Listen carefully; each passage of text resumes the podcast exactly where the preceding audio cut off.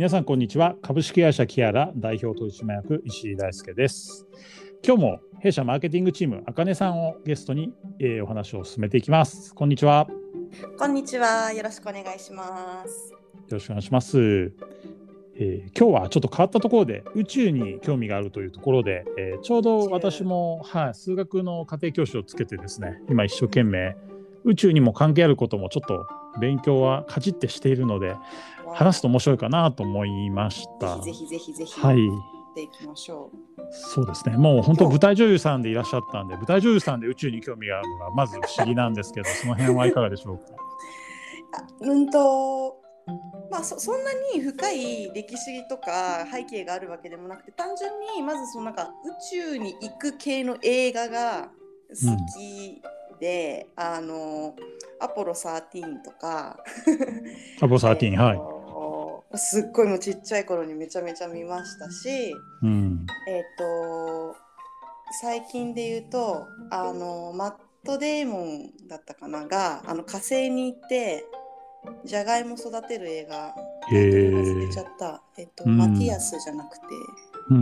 あったんですけどなんかそういうこう人類の英知を結集して、こう人類が最終的に、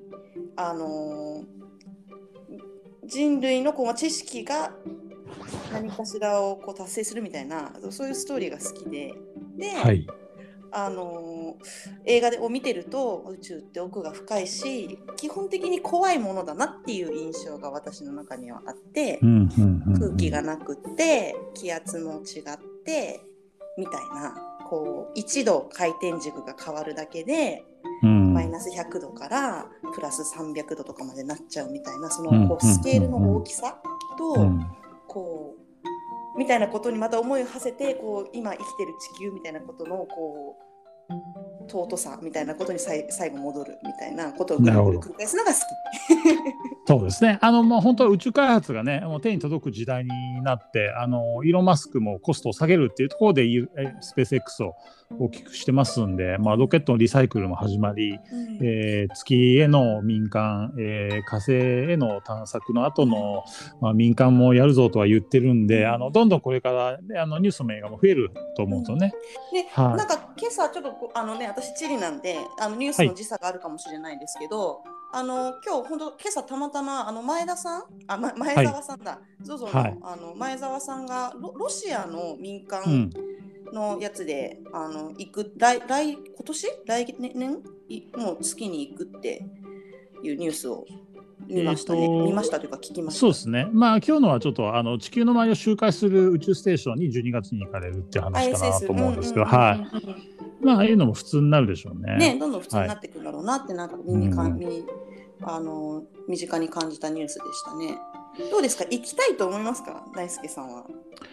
えー、っと僕が、まあ、結構数学の目線で宇宙とかを今見る、まあ、結構面白い理論とかがあってね物理学の。でやると、一番体験したいのがなんかちょちょっとこうへんてこりんな話になるんですけど、えー、っとアインシュタインの相対性理論に基づくと,、えー、っとブラブラックホールに吸い込まれる瞬間時計が完全に止まるんですね。うん静止画みたいになっちゃうんですよ目の前の世界が。あの最後ものすごい勢いで引きずられた後ブラックホールに入ってるのか入ら入ってないのかっていうところでピタッて時が止まっちゃうんですよ。それをちょっと体験したいなっていうあんまり共感されない話を。怖い怖いですねもうでもまさにそうなってくるとなんか映画の世界というかちょっとこう映像的なイメージが湧いちゃうそうですよね。いや、結構、あの、理論物理学だとね、あのこんなの起きないんじゃないっていう話が普通に議論されてて、その辺の何がっていうよりは、まあ確かに数学で考えると成り立つかもなっていうところのね、あの宇宙全体が一瞬で消え去るっていう、あの真空崩壊っていうのがあってブラックホールどころじゃなくて全体がバーって消えてなくなるっていうのも実はあるんですよね。うんうん面白いと思ってもらえてないような気がするからただ怖い怖い話になっちゃうけど、はい、こうい。うところが好き実はこういうところが私は好きで、はい、私は物理のあの知識だとかベースだとか数学のことは実はそんなによく分かってないんですけど、うん、宇宙のことを話し始めるともう途端に話の規模が大きくなっていって、うん、なんていうかなどこに行くんだろうっていうね。地球とか宇宙とかのその学問のその先にあるものって何なん何なんだろうかっていう。そうですね。2つ話があって結構ねブラックホールのあの研究論文とか、まあ、出てるんですよ。だから話し合われてることがすごいブラックホールって大きくて。あの太陽のね、あの500倍とかそういう構成をこう飲み込むぐらいの力でものすごい、えー、大きいんですけどなんか途中で、突然原子の話になってね、原子ってちっちゃいんですかだからそれと似てるみたいな議論がいきなり始まったりとか、だから超超ミクロと超超マクロっていうのが似てるっていうのがこれまた面白い話かなと思います、ね。なんかそう何かを求めて何かをずっと大きなものをずっとずっと探して例えばこうこういうイメージの話ですけどどんどんどんどん前に進んでいったらたどり着いたものがすごくマクロのものだったみたいな話なんでなんていうかこう、うんやっぱ途方もないですしなんかそういうものをこう探求し続ける、うん、も人たちにもやっぱりすごい尊敬の念が私はあるし、うん、なんかどういうそういうものがでも学問として研究されているということは何かしらに還元されたりとか私たちの私の知らないところで何かに生かされたりとかしてることもある。んでしょうかね、うん、あるんですよねきっとって思って。そうですね。まあ相対性理論とかでよく歴史上出てくるのは、うん、まああの原子力になって発電所になったり核兵器になったりっていうのもありますけど結構身近なところだとあのー、GPS ね。人工衛星、うん。まあ、人工衛星上の時計っていうのはちょっとずれがあるんですね地球上の時計と。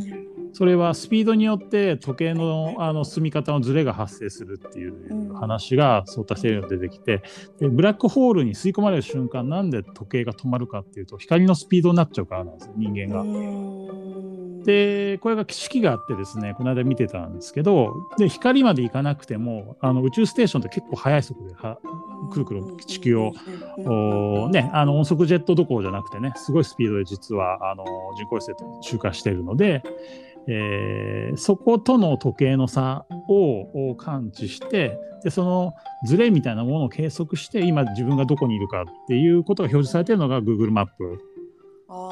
なんですよだから人工衛星の相対性理論に基づいて動いてるんですね。えー、それ知らなかったです。というかその GPS の仕組みというかなぜそれが可能なのかということに思いを馳せたことがなかったんで知らなかったんですけどなんかいやそういうことなんですよ。要はその途方もない大きなことっていうのがめちゃめちゃ今こう身近にあるものにこう還元されてすごく使ってるっていうようなことに気づいた時に、うん、すごいなってこう語彙力って感じなんですけどすごいなって思うし、うん、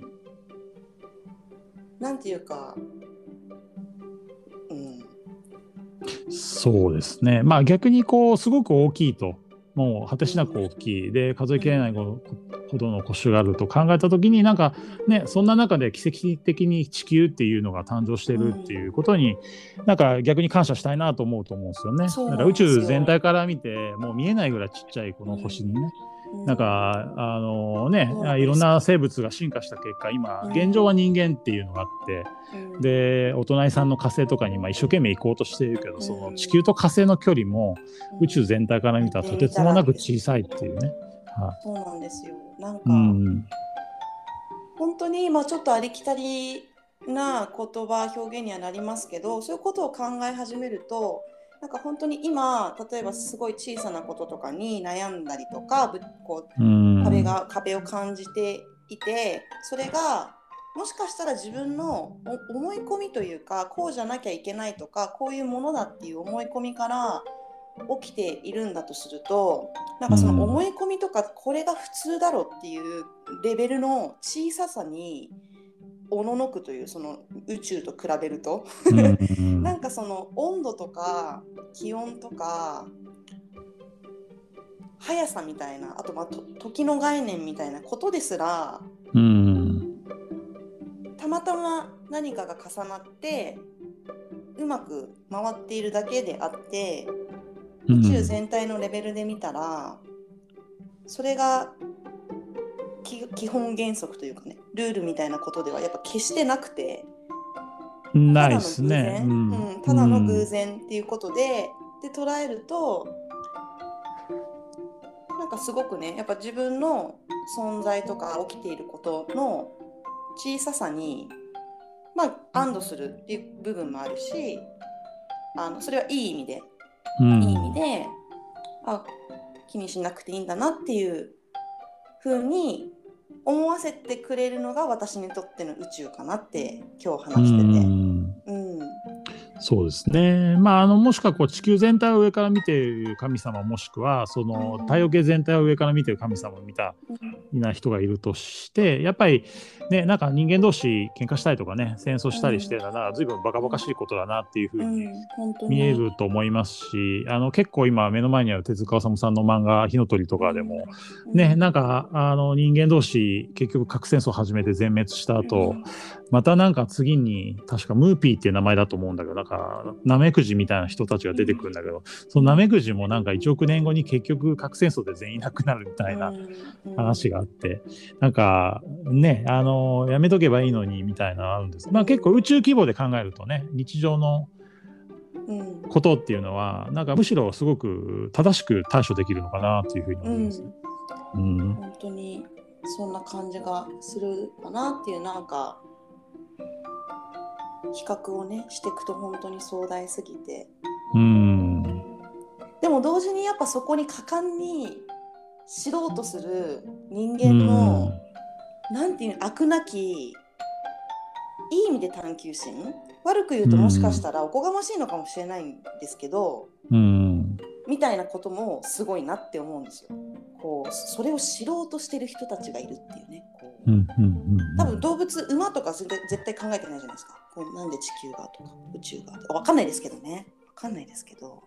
うん人間のその頭脳のなんていうかこう欲張りな感じっていうのも私はちょっと感じるかな。それをどうしても知りたいって思う気持ち。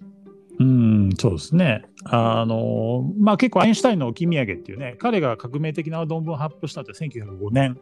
なんですよ。だから今115年前なんですけどね、うん、ででもなんか死ぬまでにやりたかったことのリストの中結構3つか4つがまだ積み残しがあって、うん、えー、なんですけどその中の人重力波っていうあの彼の予言した宇宙の力の一種っていうのが、えーと、と一昨年初めて観測されたんですかね。とか、えっ、ー、と、で、その、そうですね、こう物理学の力の統一あの理論っていうのは、そう彼の夢だったものがあるんですけど、うん、えーと、これも、まあ、さっきのマクロとミクロをつなげる話も多分つながっていくような方向性だとは思うんですけど、は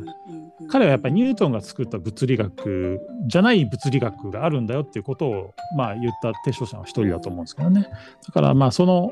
だから全部をまとめてみたいなあの物理っていう、まあ、物理っていうことは宇宙っていうことなんですけどね、あの宇宙全体を一生懸命記述するような数式をまあ探していこうみたいなまだちょっと彼の叶ってない夢の一つなんですよね。いやだからそれも100年100年前って100年前ですかね。なんか、うん、規模から考えると私はまあもちろん100年って長いとは思いますけど、うん、求め追い求めようとしてるものの大きさから考えるとその100年って多分一瞬だと思うんですよ。でその中でちょっとでも前に進もうとして、まあ、実際少しずつ分かっていたりとかするっていうその技術とかの進歩も、なんかすごいですよね。やっぱ人間ってそこにかける情熱がエネルギーがすごいなって思い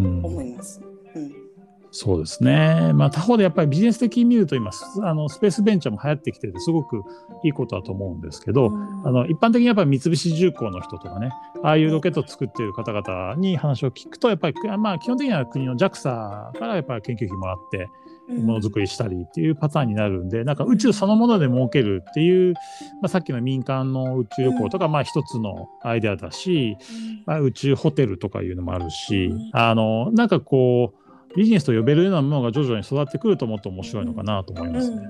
うん、多分全然普通になっていくんじゃないかっていう気がします。それは100年後かもしれないですけど、うん、だって昔発見できなかった大陸にこれ12時間ぐらいあれば行けたりするようにやっぱなったわけですから、うん、うん、普通に月に行こうよ来年はみたいなことになっていったら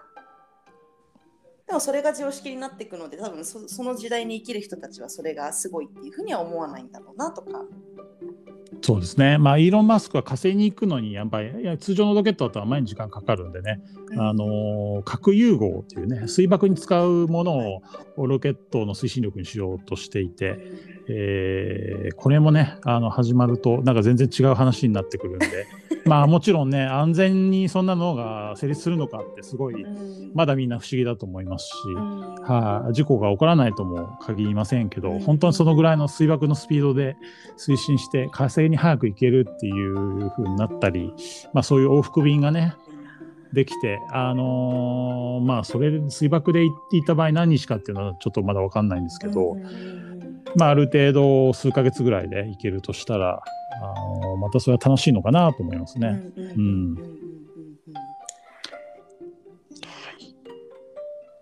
面白い。そうですね。はい。ちょっとまたぜひこういった話を定期的にできればなと思います。はい、ぜひぜひぜひ。はい。わかりました。じゃあ今日はちょっと宇宙編パート1ということで、あかねさんとお話ししました、うん。ありがとうございます。ありがとうございました。はい